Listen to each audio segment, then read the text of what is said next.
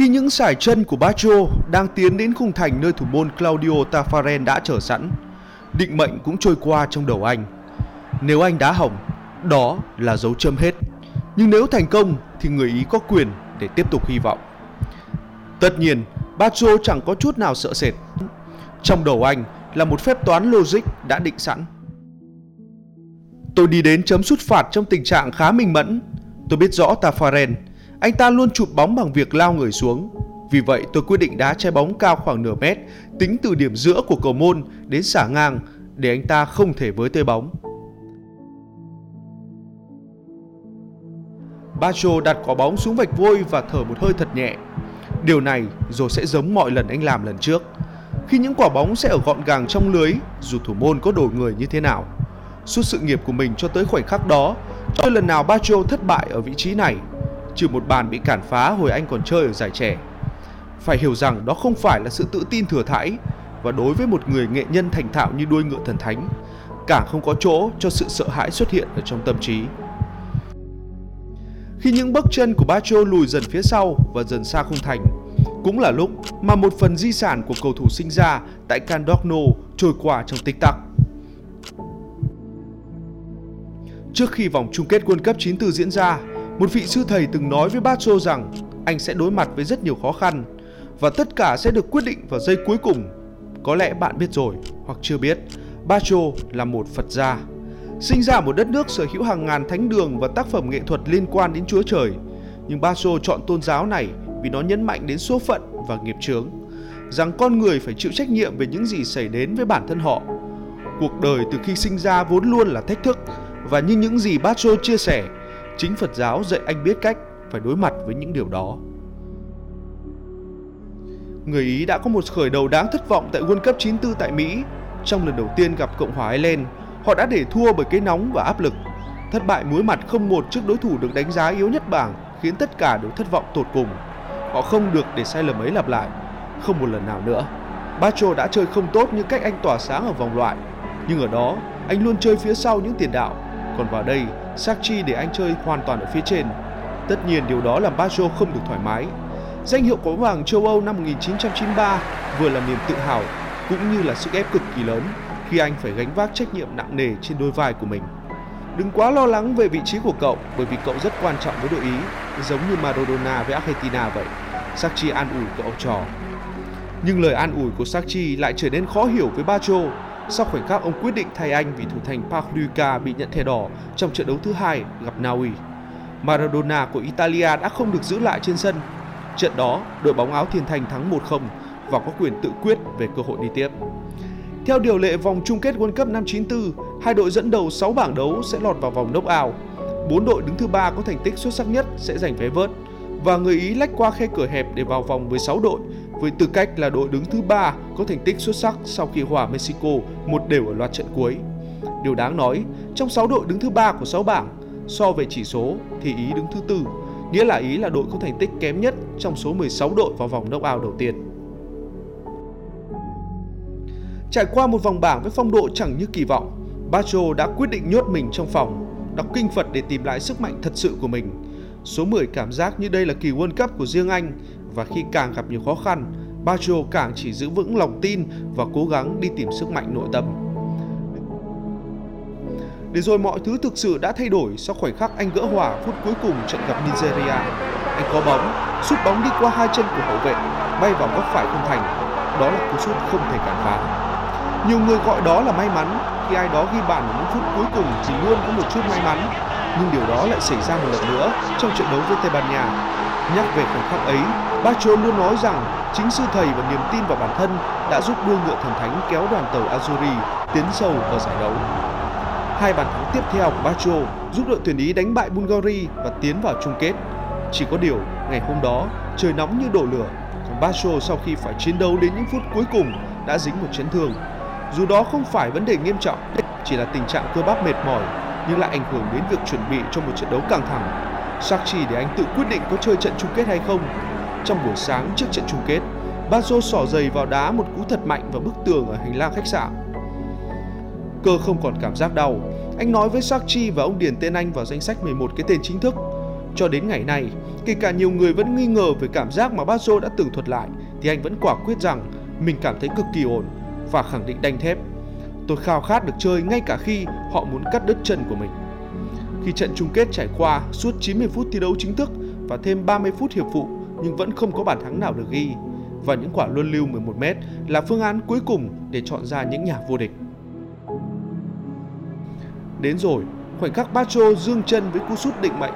Đó những tưởng là một quyết định thông minh bởi Tafaren đã đổ người sang trái.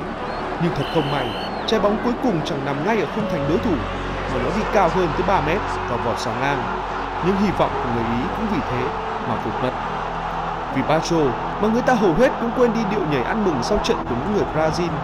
Vì Pacho mà mỗi khi nhắc về trận đấu cuối cùng của kỳ World Cup trên đất Mỹ, người ta lập tức nghĩ ngay đến khoảnh khắc hai tay anh chống hông cúi gằm mặt trong cái nắng chói chang của mùa hè xứ cờ hoa. Còn phía sau khung hình là những cái bóng áo vàng ôm nhau như làm đậm thêm gam màu cho cái vẫn hay gọi là sự nghiệt ngã.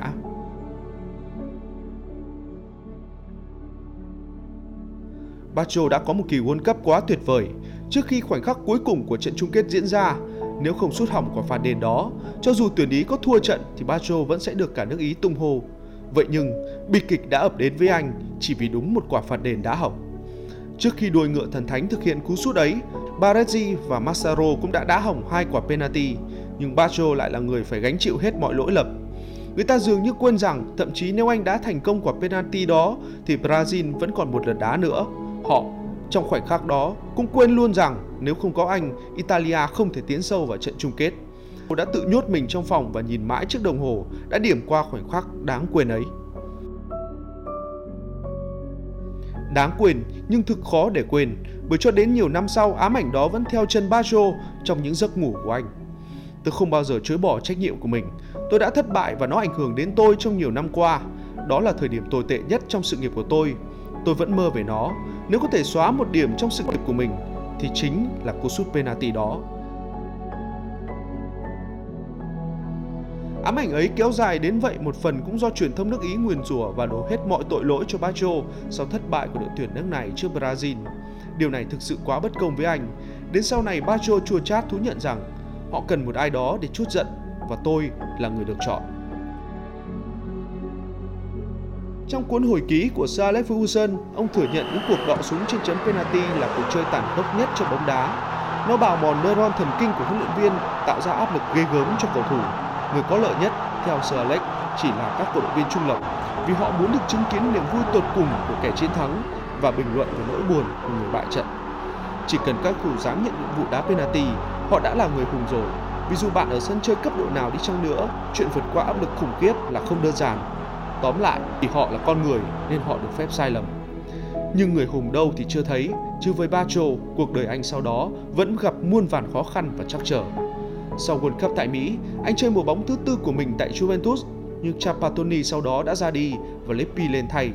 Vị tân chiến lược gia nhấn mạnh tầm quan trọng của điều kiện thể lực của các cầu thủ, mang đến nhiều thiết bị mới và cả huấn luyện viên thể lực nữa. Ông nói rằng muốn Juve không cần dựa vào Bacho, thực tế chính Bacho cũng muốn vậy. Những lời của Lippy như đã giảm một phần gánh nặng cho anh. Chỉ không ngờ, sự kiện tồi tệ nhất xảy ra trong trận đấu với Pandova trên sân khách vào ngày 27 tháng 11 sau khi ghi bàn thắng quyết định ở hiệp 1, Baggio đột nhiên cảm thấy đầu gối mình dường như vỡ đi khi chấn thương cũ lại tái phát. Nhường lại vị trí cho Del Piero chẳng phải là điều gì quá tồi tệ, nhưng rồi những mâu thuẫn được gây ra từ các tin đồn chẳng biết nguồn cơn tại đâu khiến anh buộc phải chuyển sang AC Milan. Khi đó, rất nhiều câu lạc bộ lớn ở nước ngoài trải thảm đỏ mới Baggio về, nhưng đuôi ngựa vẫn quyết tâm ở lại Ý nhằm chứng tỏ bản thân.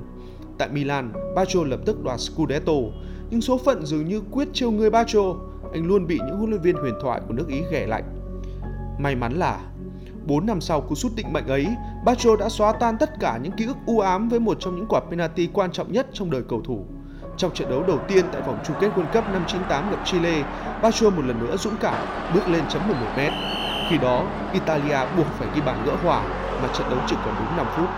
Thế nhưng năm đó, Italia bị loại ở vòng tứ kết bởi đội chủ nhà Pháp đó cũng là vòng chung kết cuối cùng trong sự nghiệp của đôi ngựa thần thánh. Ở tuổi 33, Baggio quyết định ra đi lần nữa để tìm biến đỗ cuối cùng và lần này Brescia là điểm đến. Chỉ 4 năm cuối cùng trong sự nghiệp, Baggio đã giúp Brescia bám trụ tại giải đấu hàng đầu Italia với những vị trí ấn tượng so với một đội bóng là ứng cử viên xuống hạng. Chiếc áo số 10 mà Baggio mặc tại Brescia đã được treo vĩnh viễn trong một động thái tri ân đến một trong những tiền đạo xuất sắc nhất lịch sử bóng đá Ý nói riêng và thế giới nói chung. Johan Cruyff từng nói, Roberto Baggio là một pháp sư, một trong những thi sĩ cuối cùng còn lang thang trên sân cỏ. Cậu ấy là sự phản bác hay nhất cho những người nghĩ rằng bóng đá Italia chỉ là nơi sản sinh ra những hậu vệ vĩ đại. Roberto Baggio là cầu thủ phóng túng nhất thế giới. Nhớ về cái năm 1994 ấy, Baggio thực sự đã khiến trái tim của các tifosi mê đắm lẫn chết lặng cùng một lúc trong sự nghiệt ngã. Khi chứng kiến lại khoảnh khắc mái tóc đuôi ngựa thần thánh vút bay trong gió để rồi vắt dọc ngưng bởi cái cúi mặt lặng lẽ là nốt buồn của vĩ khúc bóng đá lại cất lên một đoạn. Đến hồi, người ta phải nghĩ rằng hẳn trên bầu trời ngày đó có một khung thành khác, nơi đã đưa trái bóng đi thẳng vào tâm can của họ.